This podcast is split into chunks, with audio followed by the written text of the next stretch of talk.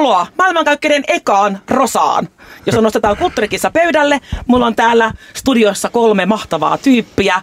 On arkkitehti Juhana Heikonen, muusikko Mertsi Lindgren ja stand-up-koomikko Kaisa Pylkkänen. Moro moro! Moi moi. Moro moi. moro. Meidän ekan lähetyksen teemana on Teidän on pakko nähdä tämä, eli vähän intoillaan yhdessä. Ja mä haluaisin kuulla teiltä, mistä te olette itse viimeksi ollut innoissanne. Kaisa Pylkkänen saa aloittaa. No mä olen tietysti paitsi koomikko, niin myös, myös käsikirjoittaja niin alkuperäiseltä ammatilta, niin, niin kyllä täytyy sanoa, että ihan näin niin kuin elokuvan rakastajana, niin, niin hytti numero kuutosen kävin katsomassa nyt viikonloppuna, niin olihan se nyt siis niin kuin aivan ihana puhdasta rakkautta ja jotenkin semmoinen, niin kuin, että aah, kyllä se on aina ihanaa, kun, kun tota saa niin kuin vaan rakastua elokuvaan ja sitten elokuva, joka saa tavallisessa leffanäytöksessä spontaanit aplodit yleisöltä, niin se kertoo jotain. Lapin kansan kriitikko oli ollut, se on kaikki muut on siis kehunut kautta, kautta mm. maailmaa suurin piirtein mutta oli ollut niin kuin epäileväinen siinä, että juuri käsikirjoituksen osalta epäuskottava juonenkäänne, että Muikkeli lähtee niin kepeästi tämmöisen asiattomasti käyttäytyvän vieraan ää, miehen matkaa, kun ne lähtee johonkin yöpaikkaan. No ei se nyt kepeästi lähtenyt. Ää, kyllä, kyllä siinä aika, aika pitkään sai, sai tota, maanitella ja vähän semmoisessa tilanteessa, että kyllä, kyllä mä ostin sen, ei mulla ollut mitään mm, niin kuin, tota, musta se oli täysin uskottava, mutta joo.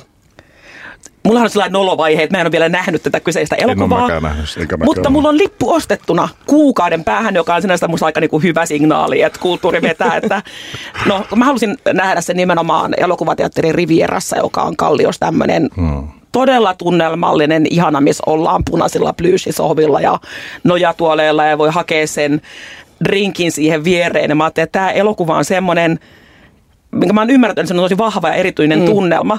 Että et mä en halua nähdä sitä missään geneerisessä leffateatterissa, vaan, vaan tota, No mun puoliso on sanonut, että olisi mennyt katsomaan sen laikaan sinne Karkkilaan, sinne Kaurismäen leffateatteriin, mutta se ei nyt ei meille nyt aikataulullisesti järjestynyt, niin, niin Riviera on niin kun aika hyvä. Se on aika hyvä. Se on aika hyvä. Mä kävin itse katsomassa tuossa Triplan Biorexissä, missä oli myös tämmöinen anniskelunäytös ja lepposatunnelma ja jotenkin semmoinen. Tota. Mutta ei se ole nyt ihan sama, että onko siellä nyt suosta drinkkejä vai ei. Kyllä elokuva kantaa ja tota, ihana, ihana tunnelma siis kaiken kaikkiaan, mutta mutta joo, jotenkin vähän tämmöistä, ehkä nyt tylsä tuoda tämmöinen niin ne, joka tapauksessa niin hypetetty niin kuin leffa tässä kohtaa pöytään, mutta mut, että se nyt oli itsellä viimeisin. Plus kansallisteatterin dosentti, jos mennään niin kuin vielä banaalimpaan, niin kansallisteatteriin. niin, tota, mutta että Juha Jokala on e- erinomainen, erinomainen näytelmä. Joo, mä rakastin dosentteja ihan tosi, tosi paljon ja jotenkin semmoinen niin lähin, lähin sieltä semmoisen tieteen ja sivistyksen puolustuksen hengessä jotenkin. Mä huomasin, että se niin kuin, mulla niin kuin rinta vähän leveni, että taistelen tärkeiden asioiden puolesta rinta rinnan tutkijoiden kanssa. Tieteen vapaus, sivistys, ihan semmoinen niin ylöskohotettu kansallinen tunnelma. Vielä tuossa numero kuudesta täytyy sanoa, että mä olen siis lukenut sen kirjan silloin, kun se sai sen Finlandia-palkinnon. Ja, ja ymmärsin niin, että tämä elokuva on aika kaukana siitä itse kirjasta, että siinä on jotenkin se tunnelma ja jotenkin sillä tavalla vähän niin kuin teema-aihe sama, mutta sitten ei se junamatka edes ole, ole sama niin sitten ei tule ehkä sitä klassista, että lukee ensin kirjan ja sitten leffa on vaan pettymys. Mm tuskin. Mä luulen, että tässä on kuitenkin tehty aika paljon muutoksia. Aikakausikin on vähän eri ja tässä ollaan jo niin kuin Venäjällä eikä enää Neuvostoliitossa ja, ja tuota, tämä on 90-lukua. Ja näyttää 90-luvulta Jesus Christ se laman määrä ihan siis kaikkien olemisessa. Onko teillä semmoisia kokemuksia, että olette lukenut jonkun kirjan ja sitten nähnyt myöhemmin elokuvan ja sitten se on ollut syvä pettymys, kun ei mielikuvia vastaa? Lukuisia. Mulla ei kyllä tule mieleen tuommoista ei mulle. Selvää, selvää tuota, syytä ja seurausta. Mulla ehkä useimmiten siinä on se, että, että, että äh, kirjas kuitenkin käsitellään niin paljon tasoja, jotka on, on sit, niin kuin ei ole välttämättä niin helposti tuotavissa siihen elokuvailmaisuun, jolloin sit helposti tehdään se ratkaisu, että aletaan seurata vain juonta niin kuin kirjan osalta elokuvassa ja sitten se muuttuu. Mutta sanotaan joku vanhemmainen pakolainen, mulle oli niinku ihan giganttinen pettymys, kun se oli täysin eri tarinakin. Et, et se oli niinku, et siinä oli vaan niinku otettu otsikko ja premissi ja that's it. Ja, ja tota. Mulla käy joskus myöskin toisinpäin. Lukioaikana luin Pasternakin tohtori Chivakon oikein tämmöinen venäläinen äh, klassikko par excellence. Enkä tajunnut sit mitään. Että ihan sellainen niin pakkopullana suoritin alus loppuun. Ei yksikään sivu, ei vetänyt, ei imennyt, ei kiinnostanut. En ymmärtänyt päähenkilöä se ratkaisu, eikä mulla kiinnostanut yhtään, mitä sille tapahtui. Ihan niin kuin semmoinen, että todella niin kuin huonosti putoava romaani, mutta kuitenkin luin. Ja sitten joitakin vuosia myöhemmin mä näin leffan. Se oli joku mustavalkoiselta aikakaudelta, että en, en muista enää, enää ohjaajaa. Sitten mä katsoin sitä leffaa, että Aa, tästä se kirja kertoo. Aa, hän oli isänmaallinen ja sen takia hän teki näitä ratkaisuja. Hmm. Et jotenkin se ikään kuin, kun elokuvaa väistämättä mahtuu tarinasta vaan se aivan ydinmehu. Mm. Niin sitten se auttoikin mua sen runsauden, runsaan kerronnan keskeltä ymmärtämään, että mistä siinä niin, oli niin. kysymys. Juhana. Tota, mulla tuli nyt yhtäkkiä itse asiassa hyvä esimerkki mieleen. Mun suursuosikki Agatha Christine neiti Maaplet, jotka tota, on kieltämättä tietysti lukenut kirjoina. Ja sitten kun näitä tulkintoja on 60-luvut lähtien neiti Maaplesta ihan siis nykypäivään asti, että niitä näyttelijöitä on ollut joku neljä tai viisi ja 80-luvun se, oliko se Hickson vai mikä sen sukunimi oli, oli varmaan se paras. Mutta se on ihan pöyristyttävää, kun niissä 60-luvun alkupuolen versioissa se Maaple on vähän niin kuin sellainen hölmö maalaistantta, joka ei tajua mistään mitään. Ja sitten se niin kuin katot sitä ja vertaat sitä aikaisemmin lukemaan siihen neiti. Mä en tiedä, onko kukaan mm. muu lukenut. Olen toki, näitä. Joo, joo, joo, just. Se oli mun mielestä esimerkki kyllä, että siinä niin kuin voi sarjoittain niin kuin koko ärsyntyä kaikista eri versioista, joita tehdään sitten pitkän ajan kuluessa toisin sanoen. Mutta joo, tämä oli tämä mun kontribuutio tähän. Mä taas ehkä koen niin, että jotenkin joko kirja tai leffa niin kuin omana itsenänsä. Et mä en jotenkin tykkää sitten tavallaan kymmenistä eri tulkinnoista, vaan että se on se yksi. Et mä en tykkää esimerkiksi äänikirjoistakaan yhtään, koska mä tykkään, että kun mä luen itse omassa kotona, niin mun omat aivot tekee ne tulkinnat mm-hmm. ja siitä tulee se oma leffa, mutta jotenkin äänikirjoissa mä väkisinkin reagoin sen lukijan ääneen ja soundiin ja tietynlaisiin väkisinkin tulleisiin painotuksiin. Et mulle tulee heti se fiilis, että nyt tämä tulkitsee tämä mm. tää, tota, lukija tätä kirjaa mun puolesta. Ja jotenkin vähän niin kuin mä haluaisin, mä tykkään itse tulkita niin. Että mun puol- mulle ei tulkita mun puolesta. Ja, ja niinhän se tekee, siis sehän on tulkinta siinä, siinä välissä. Että se on niin kuin... Joo, totta. Mähän siis jopa varjelen itteeni sillä että jos mä aion jonkun lukea tai nähdä tai kokea, niin mä en lue kritiikkejä lehdestä etukäteen. Joo, ihan sama. Et, et sitten kun mä oon nähnyt jonkun näyttely, vaikka mä alan googlailemaan, että mitä kriitikot on ollut sitä mieltä, että voi tavallaan hakea sen vertaiskeskustelun jälkeenpäin, enkä lue takakansitekstejä kirjoista, jotka aion lukea, koska nekin usein ohjaa Totta. Mm. tulkintaa tätä ihan pätevästi mulle mun isä on mua pilkanut tästä, että, että onko Roosa noin vietävissä ja manipuloitavissa, että sä kuvittelet, että sun koko ikään kuin, että, että sulle ei tule omaa tulkintaa ja mielipidettä ollenkaan. Mm, mm. Mutta että ei varmaan, mutta kyllä mä silti haluan just sitä, kun sitä omaa versiotani vaalia. Joo, joo. Me, meillä oli aikanaan tämmöinen kriitikokriittinen öö, elokuvakerho, että me tota, luettiin ensin kaikki kritiikit, sitten me käytiin katsoa elokuvat ja sitten me kritisoitiin ne kritiikit. Ihan mahtava kerho! Metakritiikkikerho, se oli hieno. Mm. Mahtava, mahtava idea. yksi, yksi tämmöinen, mistä on tietysti monia tulkintoja ja useimmat nähnyt ainakin joitakin bondeja. Niin mun mielestä bondien ihanuuteen. Mähän on siis sellainen, joka katsoo niin telkkarista kaikki bondit joka kesä, kun ne tulee uusintana. Mm, ja mm. kävin nyt siellä Biorexin tarjoilu elokuva mm. teatterissa katsomassa Bondin, koska mä että siihen kuuluu se, että on se viinipullo vieressä ja voin pyytää puolisoni tarjoilemaan. Antaisitteko taas lasillisen?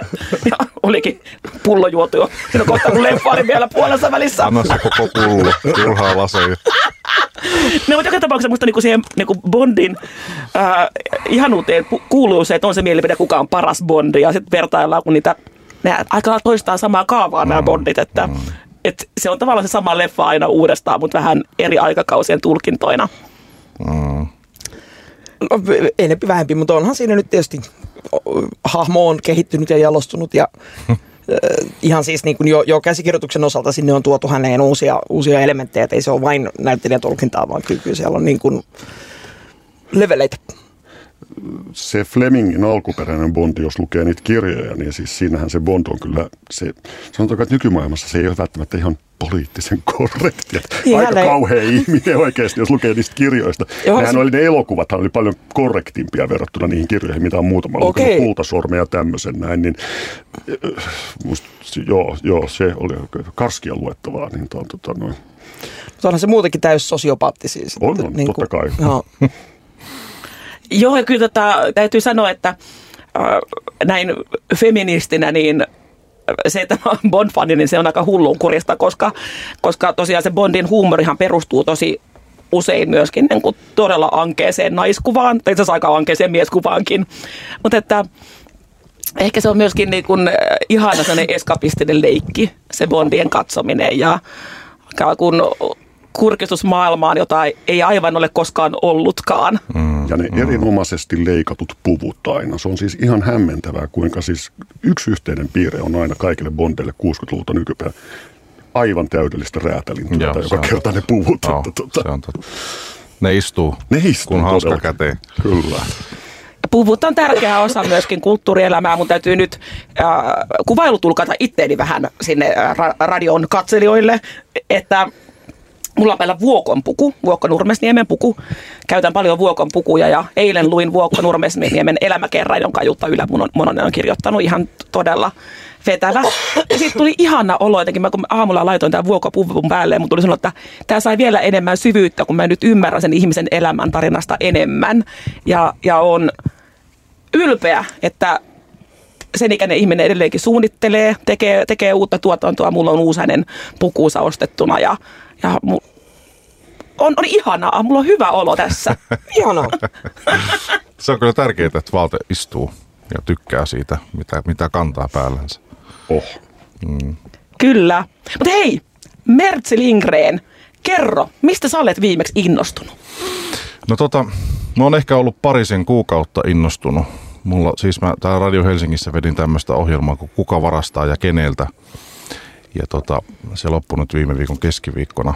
Ja niihin kuuluu myös tämmöiset klubi-illat tuossa Keilive Lapissa, jossa sitten, sitten oli romanimusiikkia musiikkia keskiössä. Ja, ja tota, jotenkin siinä, vaikka mä itse tuotin näitä, näitä iltoja myös, niin mä katsoin sitä viulistia Miritsa Lundbergia, joka viime keskiviikkona siis esiintyi siellä klubilla, niin tavallaan se maaginen, maaginen energia, mikä tulee siitä viulun soitosta ja hänen, hänen esityksestä ja se, miten hän niin kuin sieppaa yleisön tavallaan, että se, on, se jotenkin vangitsee niin, että ei kukaan katsonut kännykkää eikä, eikä kukaan lipittänyt viiniä, kun, kun hänen soolokappaleet oli.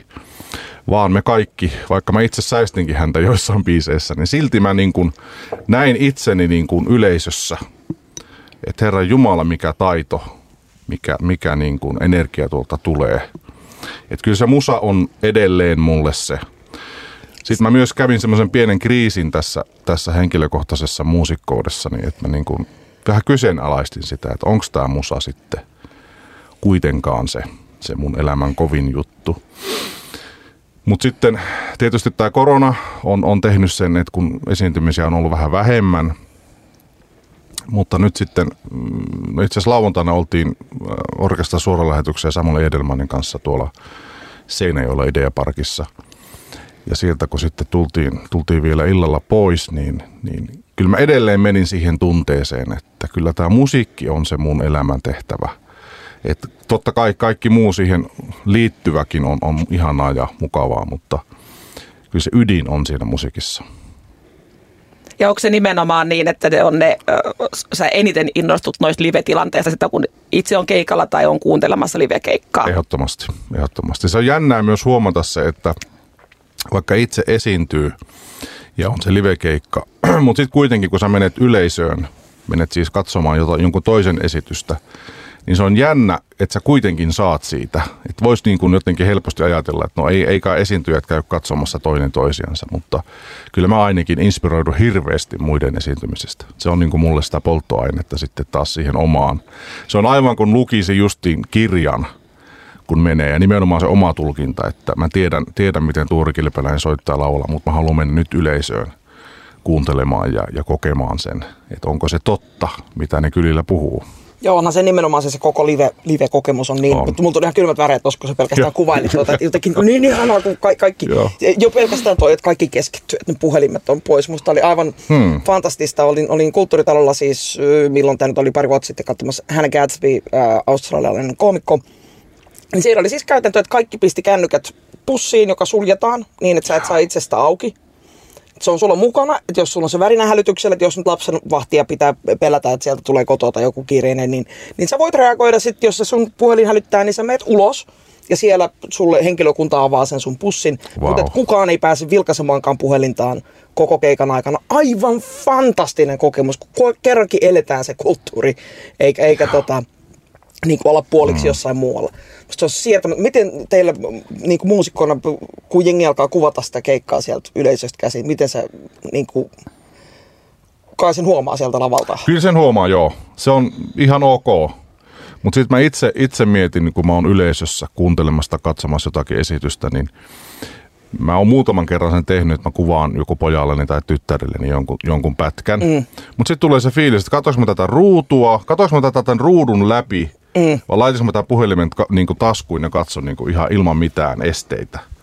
Et mulle se on paljon parempi kokemus se, että ilman, ilman mitään esteitä, että mä en katso minkään kameran läpi sitä. No just näin, mutta et, et, ko- komikkona niin se, että kun jengi alkaa kuvaamaan, se on ihan sietämätöntä. Se on aivan sietämätöntä, mm. koska siis niin kun, ensinnäkin nyt sä et ole läsnä, sä et kuuntele, sä et elä tätä, vaan sulla on joku väline siinä välissä, sä oot just vieraannuttanut Joo. itsesi ö, siellä katsomossa. Ja mä näen, nä- kyllä, sieltä lavalta näkee joka ikisen luuri, joka, joka siellä niin kuin osoittaa kohti, niin tiedätkö, kun tekee mieli mennä niin kuin lyömään. Mua ärsyttää myöskin se, silloin se, että kun se tavallaan, se kännykän valohan Tuo näkyy, näkyy, näkyy muulle yleisölle. Joo. Eikä kun se, hän, sehän pilaa sitä visa, Mm. visuaalista tunnelmaa. No riippuu vähän mitä on katsomassa, mutta vaikka esimerkiksi mä kävin äh, ystäväni kanssa katsomassa ton Amos Rexin Bill Violan näyttelyn, joka on äh, kun visuaalisesti tosi vaikuttavaa videotaidetta ja ka- kaikki haluaa siellä ottaa myöskin sen kuvan ja videon pätkänä. Myönnän, että itsekin tein niin. Mm. Et yhdestä teoksesta halusin ottaa sen niin somejaetta vaan, että kattokaa, kun tämän ihmisen päälle tämä veri valuu, miten upeeta. Mutta sitten samaan aikaan mä, että mä oon katsomassa sitä äh, mustassa tilassa sitä vaikuttavaa äh, vi- videoteosta. Ja sitten jengi, jengi kännykällä kuma, kuvaa, niin se mun mm. kuvahan siitä teoksesta oli tavallaan ikään kuin pilattu niillä välkkyvillä kännykkävaloilla. Niin siitä tuli ehkä jälkeenpäin sellainen olo, että ehkä sieltä olisi mennyt tehdä samaa, että kerätään meiltä kännykät pois ja, ja tota, voitte sitten jakaa nämä someklipit, mitkä Amos Rexin sivuilta löytyy, jotta voitte todistaa, että I've been here. Sitten kun mä mietin, kuka niitä, ka, kattooko joku niitä videoklippejä ikinä muka kotona? Ei kukaan niitä kato. Mi- Se on aina paskempi kuin se itse kokemus. Ni, niin miksi sä haluat niinku... Käykää katsoa Louvressa, kun sulla on se Mona Lisa, ja mä oon itse ottanut myös sen kuvan, varmaan moni muukin on tehnyt sen saman, mutta se koko väkijoukko, jotka on just, niin kuin sä sanoit Mm, äsken, niin sen kännykän kanssa näin, ja ehkä myös pilaamassa muiden sen Mm. kokemuksen sitten. Mulla on myös ö, Louvre Mona Lisasta muistikuva ö, lapsuudesta on ollut 12-13-vuotias, kun mä oon sen nähnyt, tai siis mä mitään on nähnyt, kun siinä on ollut siinä tilassa just niin kuin tuhat japanilaista räpsimässä, ja mä oon ollut vähän kuitenkin muita lyhyempi, niin eihän mä oon nähnyt mitään, ei mitään, kun se on sellainen kerta kaikkiaan niin kuin kokoinen taulu, okei nyt vähän liiottelin, mutta aika pieni kuitenkin. Mulla oli taas tältä kesältä korona, kesä, kävin Pariisissa, tyhjä Louvre. Oho, Innostuin. wow. Aikamoinen mahdollisuus kokea toi. Ei, ei, ei, ei, ei, ole tarjolla koskaan. Joo. Mutta hei, otetaan tähän kohtaan pieni mainoskatko ja sen jälkeen keskustellaan siitä, mistä Juhana Heikonen on viime aikaina ollut innostunut. Helsingistä tuli Suomen suuriruhtinaskunnan pääkaupunki vuonna 1812 ja itsenäisen Suomen pääkaupunki joulukuussa 1917. Tämä on Radio Helsinki. Jestapa Jepulis, arkkitehti Juhana Heikonen täällä Rosa kulttuurikeskusteluohjelmassa. Mistä sä oot ollut viime aikoina innostunut? No, mä olin nyt tässä viikonloppuna Berliinissä. Ja täytyy sanoa, että siis vaikuttava kokemus, eli siis vanha rakennus, mutta remontoitu, jopa suorastaan entisöity hiljattain. Eli tämä Mies van der Rohe Neue Nationalgalerie, joka on siis semmoinen nykytaide, tai siis sen aikainen nykytaide, siis temppeli, koska sehän näyttää itsestään temppeliltä podiumilla. Ja se oli vaan niin hienosti David Chipperfield, kuuluisa englantilainen arkkitehti, joka oli uskomattomalla pieteetillä muutamaa mogaa lukuun ottamatta onnistunut siis täysin häivyttämään itsensä arkkitehtinä restauroidessaan käytännössä toisen suuren arkkitehdin työtä. Eli siis se vaikuttavuus tuli siitä, että tämä nykyinen arkkitehti ei ollut jättänyt melkein mitään jälkeä itsestänsä siihen työhön, ja se oli siis häikäisevää. Mutta kun mä aloin just tuossa pohtia, että mitkä on niin vaikuttavia uusia kokemuksia, että kun tuli sieltä lentokentältä sitten pois, niin tämä arkkitehtitoimisto Alan uusi terminaali, joka nyt on ollut ehkä vähän liiankin kauan aikaa rake- rakenteilla tuolla, tuolla Helsinki-Vantaalla, niin, niin tietää nyt ennestään sen suunnitelma ja nyt pystyy vähän pälyilemään sieltä, että minkälainen upea alakatto sinne on tulossa sinne sisääntulohalliin ja niin edespäin, niin mä veikkaisin, että se on varmaan se seuraava kokemus. Arkkitehtitoimisto alla, eli siis tämä Oodi-kirjasto, niin ne on ne mm. samat arkkitehdit siellä. Okay. Niin mä uskoisin, että sitten tulee se seuraava elämys. Se on tietenkin lentomatkustaminen on pahasta ja niin edespäin, mutta, mutta jos nyt ajatellaan arkkitehtuuria, niin, niin se voisi olla sellainen elämys kyllä nyt tulevaisuuteen tässä. Ja täytyyhän ihmisten jatkossakin päästä, päästä maailmalle ja nähdä asioita. Ehkä jotakin täytyy tehdä tai ei edes ehkä, siis jotakin täytyy tehdä hieman ympäristöystävällisemmin, mutta äh, varmasti lentokentillä paikassa. Eikö Mies van der Rohe ole se, jolta on tämä less is more? Kyllä, ehdottomasti sama tyyppi, joka on vähän väärin siteerattu, koska se alun perin se tulee hänen työnantajaltaan opiskeluaikoina Peter Berensilta, saksalainen arkkitehti, jolla myös Le Corbusier oli töissä. Et se tulee jopa niin kaukaa, mutta nämä on hauskoja. Mä aina omille opiskelijoille aina näytän, että sitten tulee Robert Venturi, joka sanoo less is not more, less is a bore, ja sitten tulee arkkitehti Charles Moore, joka sanoo more is more, sitten tulee arkkitehti Philip Johnson, joka oli hyvä ystävä Mies van der Rohen kanssa, toteaa vain I'm a whore ja niin edespäin. Se on se loputon jatkumo. Ja sitten tulee Merilenne ja sanoo less is more but far too much is just enough. Aina mieluummin överit kuin vajarit. Joo, kannatan. kannatan. Mutta äh, odotan kyllä, että pääsen tuon terminaalin näkemään. Mulle Oodi on ihan kauhean rakas. Jotenkin mä oon aina ollut kirjastoissa käyvä ihminen ja, ja lapsena on viettänyt tosi paljon aikaa kirjastoissa. Ja jos ajatellaan suomalaisia vaikka seutukaupunki koko luokkaa, niin eihän monessa paikkaa ole mitään mm. muuta kuin se kirjasto. Mm. se on tavallaan se ainut kulttuuri- ja tiedon temppeli, mikä siellä nyt sitten on ihmisille tarjolla. Ja sitten kuitenkin mulla oli kun lapsena myös kirjastossa aina vähän sillä tavalla jännää, että mun on tämä hiljaa oleminen on mulle haastavaa. Tämä kun ajatus siitä, että kirjasto on paikka, jossa et voi olla oma itsesi, vaan sun täytyy muuttua siellä hitaasti käveleväksi, rauhalliseksi ja äänettömäksi olennoksi, niin ei ole lähtenyt. Ja sitten jotenkin se niin kuin Oodin, koko se arkkitehtuuri kutsuu lapsia olemaan lapsia. Sä voit olla oma itsesi ja, ja näin sisäinen lapseni siellä sitten on myöskin ikään kuin uskaltaa huudahdella ja Onko keskustella. aikuinen?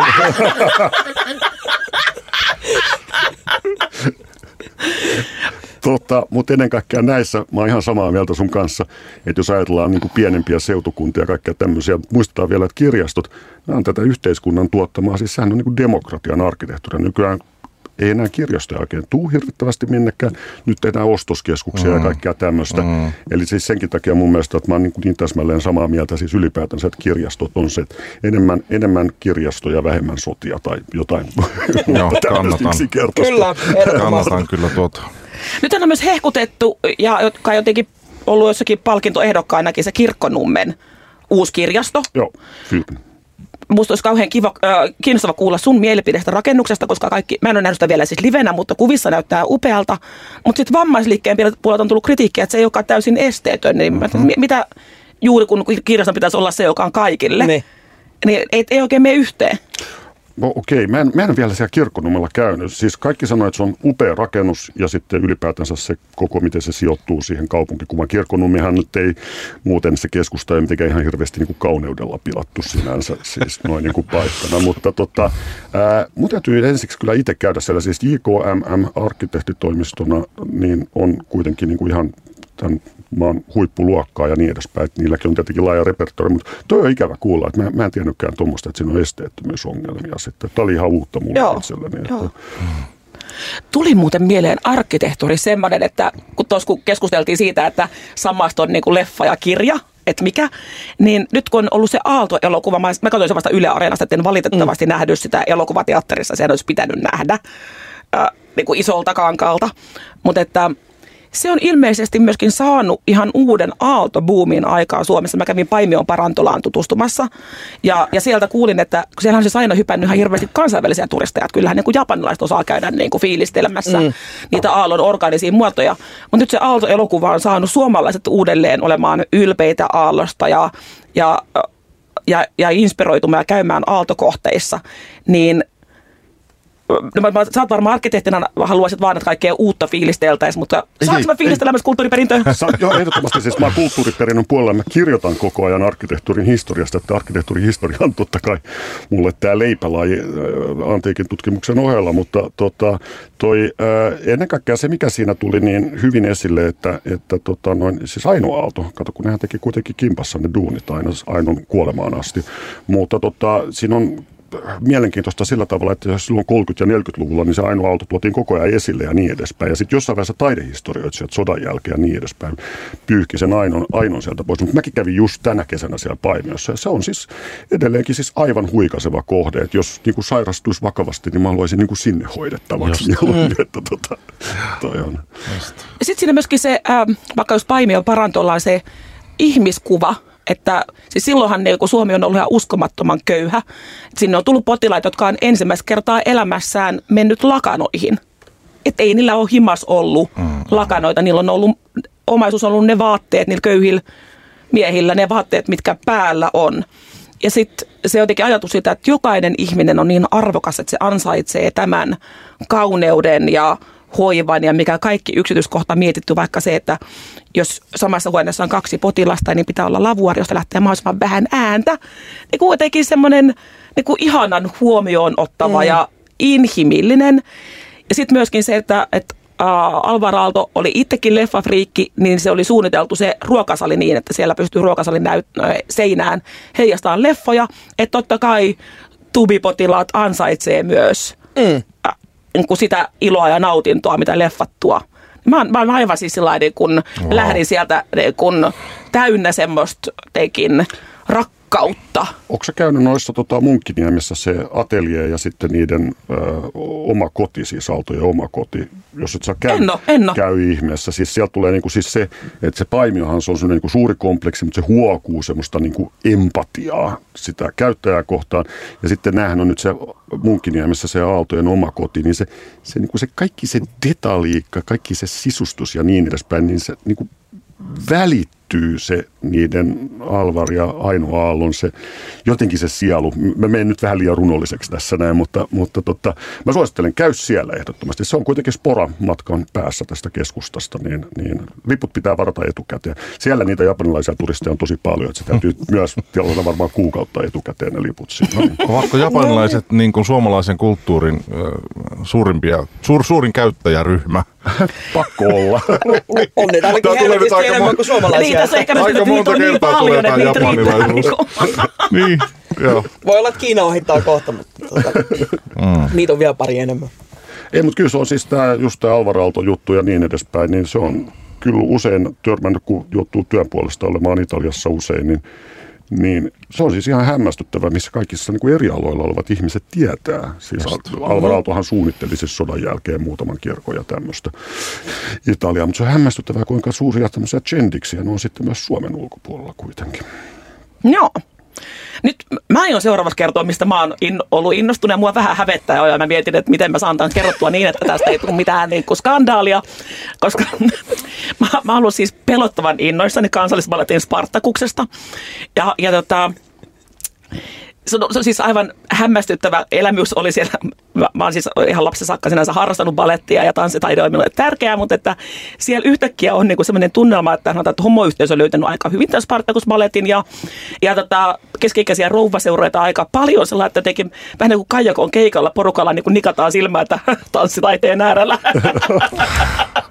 että teki se, niin kun, se oli siis niin, niin kun, niin kun, tuota, sillä niin kuin hulvaton tunnelma, että kaikki tajuaa, että täällä ollaan vähän myös sen takia, että me ollaan nähty ne treenaa kuin Spartacus-videot ja, ja Mulla oli Tampereelta mun ystävä käymässä Helsingissä, niin mä kävin esittelemässä neljä se Stokkan Spartakus-mainos ikkuna, missä on tätä, tätä miesvartaloa tuotu ka- kauniisti esille ja häneltä niin kuin karkaa kielisuun välistä.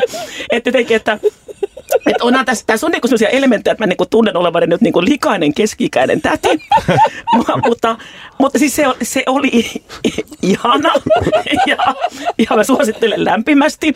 Ja fiksuimmat mun ystäväni ovat ymmärtäneet ottaa teatterikiikarit mukaan, kuulemma kannattaa. Toisen näytöksen alussa on kylpyläkohtaus. tota, ihan kysymys, olitko täällä myös sen sun aviomiehes kanssa ja oliko hän yhtä innoissaan vai onko tämä nyt ihan vaan niin kuin naisille oli, olin, olin puolisoni kanssa. Mua vähän jännitti, että, että mitäköhän hän, hän tästä tykkää, mutta hän tykkäsi ihan valtavasti. Siis hän on myöskin niin kuin, äh, niin kuin vakavasti puhuen, niin Valettis on vähän se sama kuin mistä Mertsi Lindgren puhuu tämän, tämän tota, Mirza Lumberin viulu soolojen äärellä. Että se on kuitenkin, sehän on myös niin kuin se eksellenssi, virtuosteetti, se niin kuin huikea taito, joka on siinä tavallaan kuitenkin, mitä, mitä myöskin niin kuin riemuitsee ja katsoo, mitä on. Ja kyllähän myöskin puolisollani on niin kuin silmää kauneudella. Hän on kyllä myöskin varmaan homoin hetore, jonka tiedän monessa muussakin asiassa. Mutta että kyllähän niin kuin myöskin pomppas pystyyn balettinäytöksen lopuksi ja tota, antoi niin kuin villit aplodit loputtomat seisten, niin kuin usein, useimmat muutkin.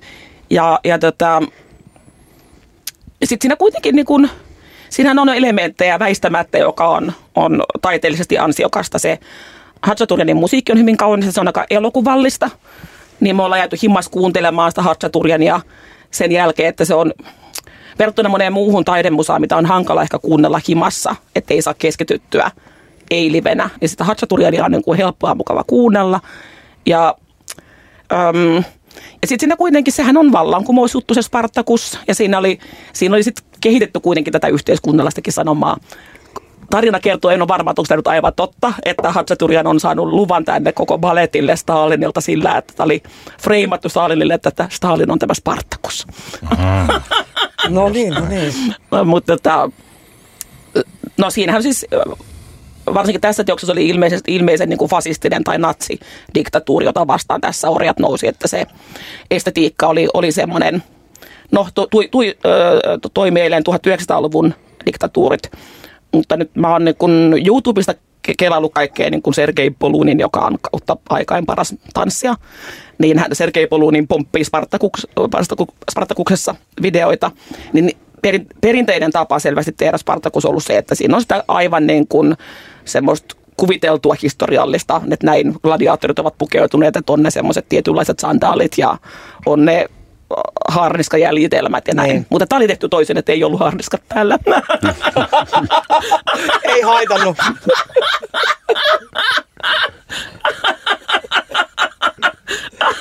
Tota, sä, se, siinähän on se hyvä puoli, että kun se roomalainen harniska useimmiten upseeristolla, niin sehän jäljitteli semmoista antiikin atleetin kroppaa, mielettömät rintalihakset mm, ja sitten pyykkilauta vatsa, mutta joka todennäköisesti peitti sen tosiseikan, että näin ei ollut, mutta nyt nyt Tässä oli. todella niin justiinsa, niin tota, mm. aivan.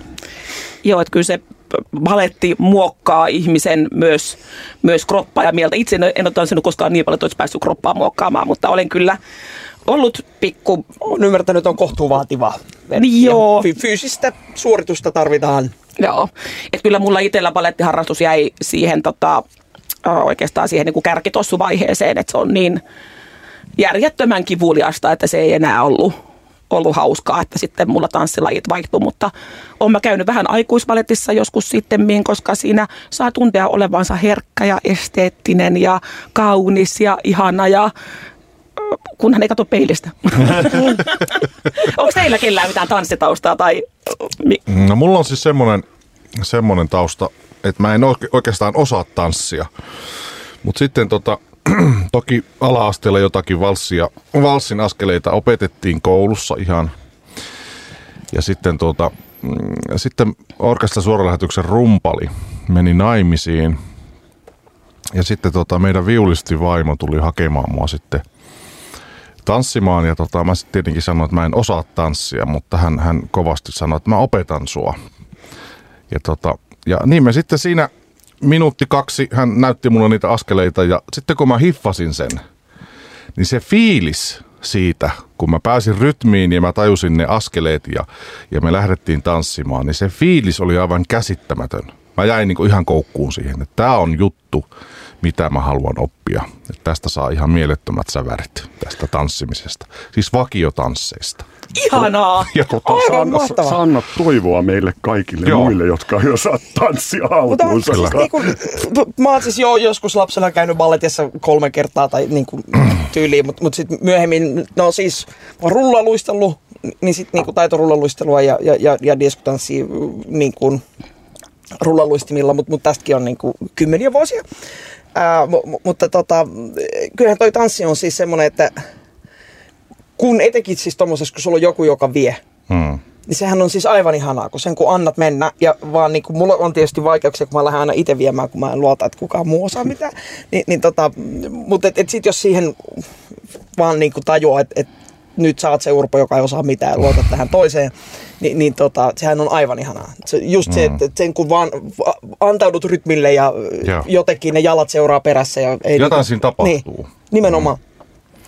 Mutta hei, nyt seuraavaksi me heittäydytään vähän musiikin kuuntelun äärelle, eli Rosassa aina kuunnellaan viikon lista ykkönen. Vähän listat vaihtelee. Tällä kertaa, kertaa listaksi ollaan valittu Suomen musiikkikustantajien julkaisema virallinen radiosoittolista, jonka, jonka ykkösenä on Halo Helsingin Tulikärpäset.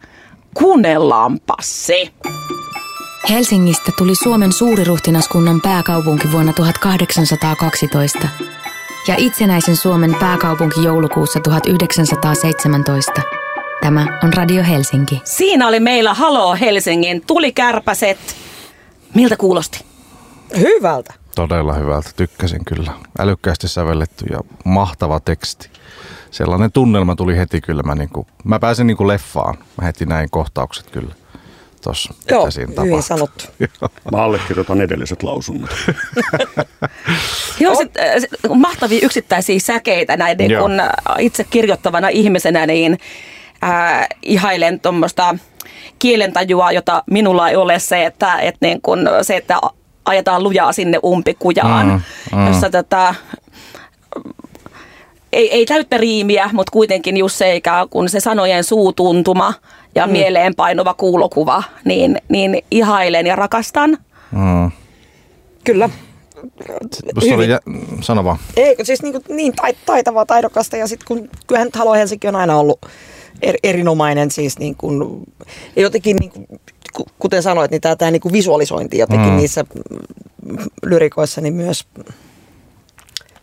En tiedä, pistit, laitatteko merkille, mutta tähän ei ollut yhtään niin rokahtava laitoin merkille. Halo Helsingin aikaisempi tuotanto. Tässä oli selvästi niin kuin elektroniikkaa tuossa musiikissa, taustamusiikissa lisätty, mutta se ei häirinnyt mua. Yleensä mua mä niin kuin hirveä angsti kaikkein elektroniseen. Mä tykkään, että biisi on niin kuin läpisoitettu aidoilla soittimilla, mutta tässä oli se oli jotenkin kivasti miksattu, että se ei tullut, niin kuin, että se oli se laulu, laulu oli niin kuin pinnassa, että se tuli niin kuin naamalle.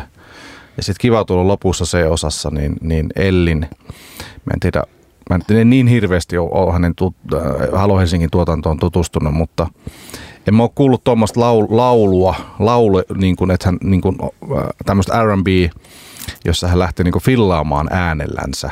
Mm. Aikaisemmin mä en ole kuullut, kuullut häneltä tollasta. Mun mielestä tosi onnistunut biisi. Mitä tarvitaan fillaamaan äänellä? Eli lähdetään tavallaan siitä peruslaulamisesta ulos ja niin kuin revitellään vapaasti sillä äänellä. Niin se semmoinen niin kuin erilainen kiauskelu sen Joo. niin kuin äänen Joo. ympärillä. Joo. Niin Sen nimi on fillaaminen. Se on fillaamista. Aivan, niin kuin täytetään sitä. Joo, mm. joo. Kato, näistä, näistä ihminen oppii.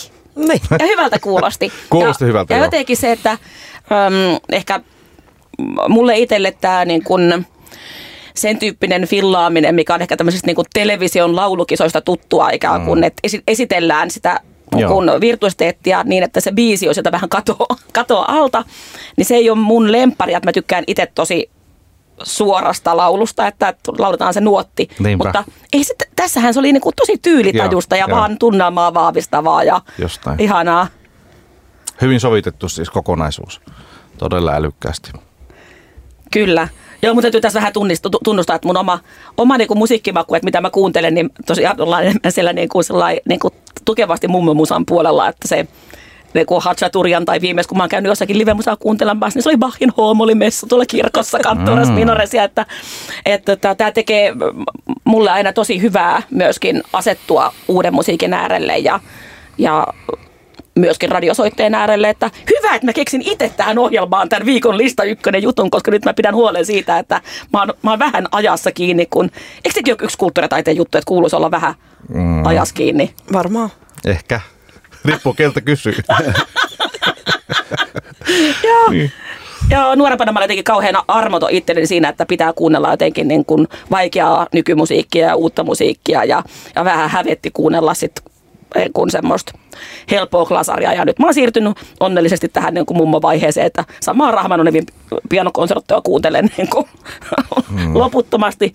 Lempimusaa kannattaa kuunnella, sillä on terveyttä edistäviä vaikutuksia. Niin se on, tekee hyvää. Joo. Mä luulen, että kaikella musan kuuntelulla on. On, on, on. on. Paitsi tietysti jos on jotain, mitä vihaa, mutta siis tota, mä lukenut, kuka nyt vihaisi musaa? Lukenut siis pienen tämmöisen tutkimuksen Helsingin yliopiston ja Jyväskylän yliopiston yhteistyöstä että nimenomaan mielimusiikin, lempimusiikin kuuntelu vähentää lääkkeiden käyttöä esimerkiksi Alzheimer-potilailla. No joo. Se lievittäisi myös kipuja siis. Ja itse mä nyt mä oon Kaisan kanssa aivan eri mieltä. Just musahan on se, mitä kaikki musadikkarit vihaa. Että et siihen liittyy siihen niin kun... Oho, oho. Ei kun joo, joo, kun siihen, siihen on se mielimusa, niin siihen liittyy myöskin se, että on jotakin musaa, mistä ei tykkää. No joo, kyllähän ne rokkipoliisit tunnetaan tuolta niin kuin keikkojen takaseiniltä tuomitsemasta. Tot, niin siis, onko tämä niin kuin jonkinlainen tämmöinen musiikkitietäjät, tämmöinen kultti tai siis tämmöiset asiantuntijat, jotka aina niin kuin vihaa sitten aina jotain. Kerro vähän lisää, nyt mä en ihan päässyt kiinni tuohon sun väitteeseen. Äh, no siis se, että, että, niin kun, että jos, jos ihmisille tuodaan jotakin semmoista musaa, mistä ne ei itse tykkää, niin, se, niin suhtaudutaan hirveän tunteikkaasti torjuvasti. Että mun mielestä tämä on, tämä on paskaa, että, että, että äh, vaikka esimerkiksi se nykyään palvelutaloissa oleva vanhus ö, sukupolvi, joille sitten voi olla, että kaikille – kun vaikka kirkkomusiikki ei ole se rakkain asia, niin siellähän ollaan tosi loukkaantuneita siitä, että heille tarjoillaan sellaista musiikkia, josta ajatellaan, että hänen ikäisen kuuluu tykätä. Niin siitä tulee semmoinen niin kuin, että se on tavallaan niin identiteettiin menevä Joo, asia. Että en mä tommonen, mä kuuntelen rockia. Niinpä. Eli päätetään toisen puolesta. Niin. Mm. Joo. No oot varmaan, joo. Mm. Mutta on se myös tämä musiikkikriitikoidenkin, jos ni, niitä lukee, niin mun mielestä siinä tulee, mä henkilökohtaisesti vierastan niitäkin, koska siinä tulee taas se, sen yhden ihmisen tulkinta mm. siitä. Ja se niin kuin etukäteen tulkitaan ja sille annetaan tietynlainen varjo tai verkko, jonka läpi, silmälasit, jonka läpi sitten kaikkien pitäisi niin kuin reagoida siihen musaan. Mm-hmm. Joo.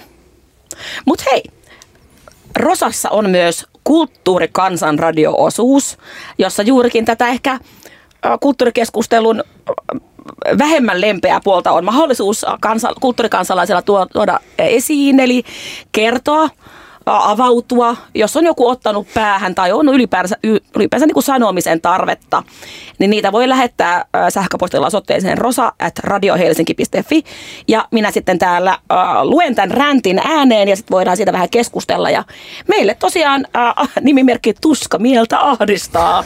On, on, on lähettänyt, lähettänyt ekan räntin ja ihan siis kun multa on henkilökohtaisesti suuri arvostus ja kiitollisuus tätä upeata nimimerkkiä kohtaan tuska mieltä ahdista. No niin. Nimimerkki kirjoittaa. Miksi ihmeessä kaikkien teatterien pitää nykyään markkinoida musikaalejaan termillä suurmusikaali? Mikä edes on suurmusikaali? Olen nähnyt teatterien käyttävän tätä termiä niin pieni, merenneito musikaalista, jossa näyttämöllä oli muun muassa yli 30 näyttelijää, lentävä merenneito, mereneläviä esittäviä nukkeja, laiva ja palatsi. Kuin Next to Normal musikaalista, Svenska Teatterissa tämä kuusi näyttelijää Montussa kuuden hengen orkesteri, ei lavasten vaihtoja. Ja totta kai kaikista mahdollisista musikaaleista näiden kahden väliltä. Nykyään sanaa näkee kauhukseni myös mediassa, esimerkiksi sanomalehtien musikaalikritiikeissä. Onko mitään enää tehtävissä tämän raivostuttavan, vähäisenkin merkityksensä jo aikoja sitten menettäneen epäsanan käytön suitsimiseksi? Vai täytyykö sietämättömään tilanteeseen vain alistua ja antaa kotimaisten kielten keskuksen merkitä sana musikaali kielitoimiston sanakirjaan vanhentuneeksi. Onhan synonyymi suurmusikaali syrjäyttänyt sen. Kaksi huutomerkkiä. Mitä sä ootte mieltä? Tuska mieltä ahdistaa räntistä. Fantastinen räntti. It, itsekin ki- kielen äh, tota, mm. am- ammattilaisena ja, ja, ja tota, kielen rakastajana, niin, niin kyllä ylikäytetyt superlatiivit itse olen tullut allergiseksi sanalle huikea. En kestä enää yhtään asiaa, jonka väitetään olevan huikea, koska ei kaikki maailmassa voi olla huikeaa. Niin musta on nyt ihan sama, että ei voi olla jokainen musikaali suurmusikaali. Kyllä. Ja, ja... Ja miten se, mikä se vaihtoehto sitten sille olisi? Musikaali. Miten sitä musikaalia? Onko se yhtään niin vetovoimaista? Niinkö mä... Kiinnostaisiko se meitä, meitä tässä nyt? Mutta voisiko olemme? välillä olla vaikka joku spektaakkeli tai, tai niinku joku, et joku mm. muu vaihtoehto tälle, kun ikään synonyymejä on, on mm. kielessä, Niin. kielen kirjoa pit- pitäisi löytyä niinku suurmusikaalin rinnallekin varmaan. Itse kun on enemmän tämmöinen överit äh, ihminen, niin vähän vuosia järjestän Tampereella burleski-klubeja.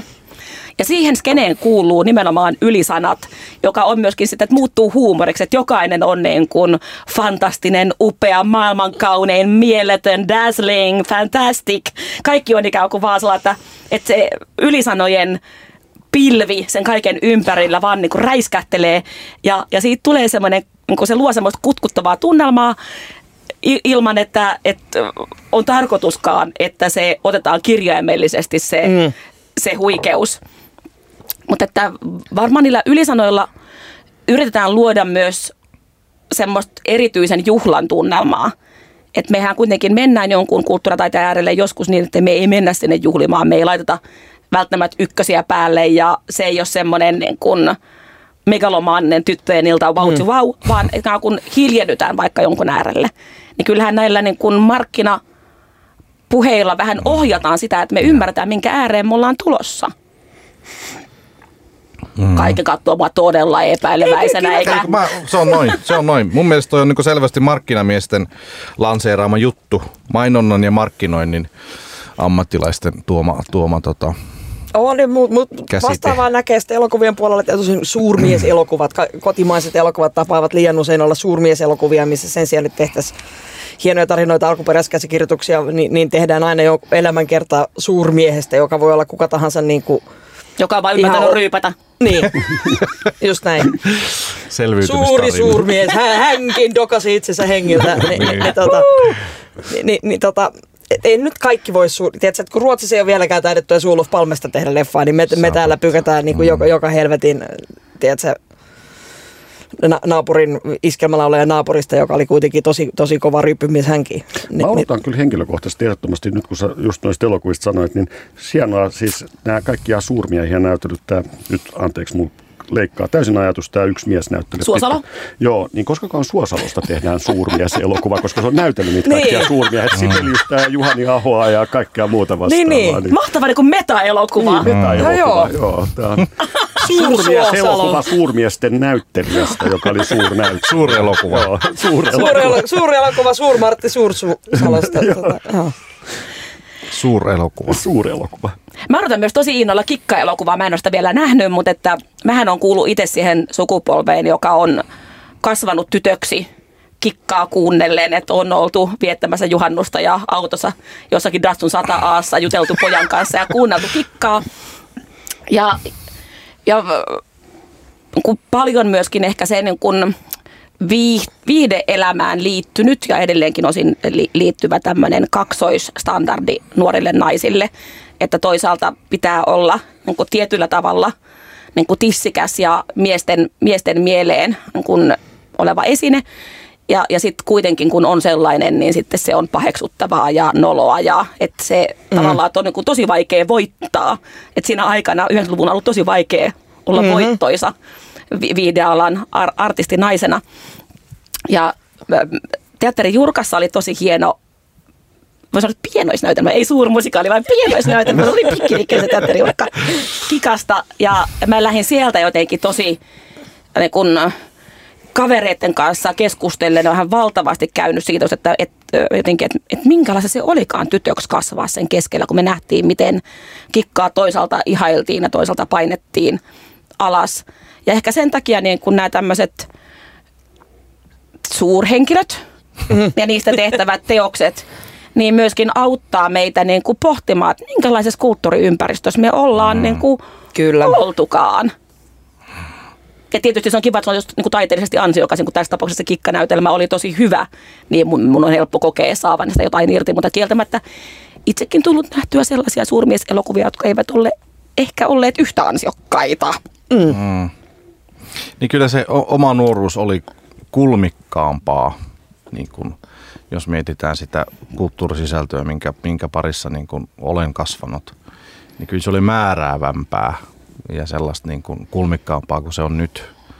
Että, että iloitsen siitä, että omat lapseni kasvavat nyt tässä ajassa, jossa niin kuin enempi on, on tämä ihmis, ihmiskäsitys ja se on niin kuin, On vähän enemmän tilaa. on vähän enemmän tilaa. Joo. Joo. Moninaisuus ja, ja niin kuin erilaisuus on rikkaus, että se ei ole enää sellaista niin kuin asiaa, josta niin kuin pitäisi pyrkiä pois, vaan että se nähdään jopa niin kuin asiana, johon voitaisiin pyrkiä. Kyllä. Mutta kyllä niin kun, ehkä nyt kun ollaan tämän kulttuuri- ja taidekeskustelun äärellä, niin aina niin kun teki itse tajuan, että on ihan kun valtavasti asioita kuin suomalaisessa kulttuurissakin, mihin mä en itse törmää ja mitä mä en kuule. Mä kävin maanantaina Jassan ohjelmassa kertomassa tästä Rosasta, että tämmöinen on tulossa. Ja siinä sitten paljastin, että kävin eduskunnassa, kun mä sitten työkseni on lobbari, kulttuurialan lobbari, kävin eduskunnassa tapaamassa Suldaan Said Ahmedia, kansanedustaja, ja kysyin häneltä, että no, minkälaista kulttuuria taidet hän, niin mikä, mikä, mikä, mikä hän on miehiä niin kulttuurimielessä. Ja sitten Suldaan heitti, että, että no hän on viime aikoina kuunnellut aika paljon 70-luvun somalimusaa. Sitten mulla vetää aivan niin kuin, että eihän mulla ole niin kuin mitään kosketuspintaa, mulla ei ole mitään käsitystä ollut, miltä se kuulostaa, minkä tyyppisesti, mitä, mitä soittimeen ne soittaa. Ko- Koko se ikään kuin, ää, taas se oma tietämättömyys, niin kun hierottiin naamaan. Onneksi Niassa sitten soitti yhden 70-luvun somali ää, musa biisin, ja se kuulosti musta yhtäkkiä tosi hyvältä ja ajankohtaiselta ja kiinnostavalta. Et, toivon, että jatkossakin ihmiset osaavat mua, mua sivistää. Tunnistatteko te tämmöisiä niin kun, helposti omia aukkoja, että jotakin, mitä No hirveästihän niitä on. No Todella ja paljon. etenkin jos lähdetään sitten, että otetaan koko maailman niin kuin mm. vaikka musa ja leffat, niin eihän mä nyt, ei nyt äkkiseltä tule mieleen, että olisin, olisin koskaan nähnyt vaikka indonesialaista elokuvaa tai mm. niin kuin afrikkalainenkin elokuva hyvin, hyvin vähissä ja, ja niin kuin ihan ylipäänsä. Et nyt tämä Guled ja Nasra odotan innolla suomalainen elokuva, mutta, mutta tota, sijoittuu Afrikkaan ja, ja, ja tota, tota, Soma, Somaliaan sekin. Mutta valtavasti aukkoja totta kai. Mulla taas muusikkona niin kuin mainstream ja sitten niin kuin vähemmistö, ei niin mainstream, niin kuin musatyylit, niin nehän on jatkuvasti läsnä.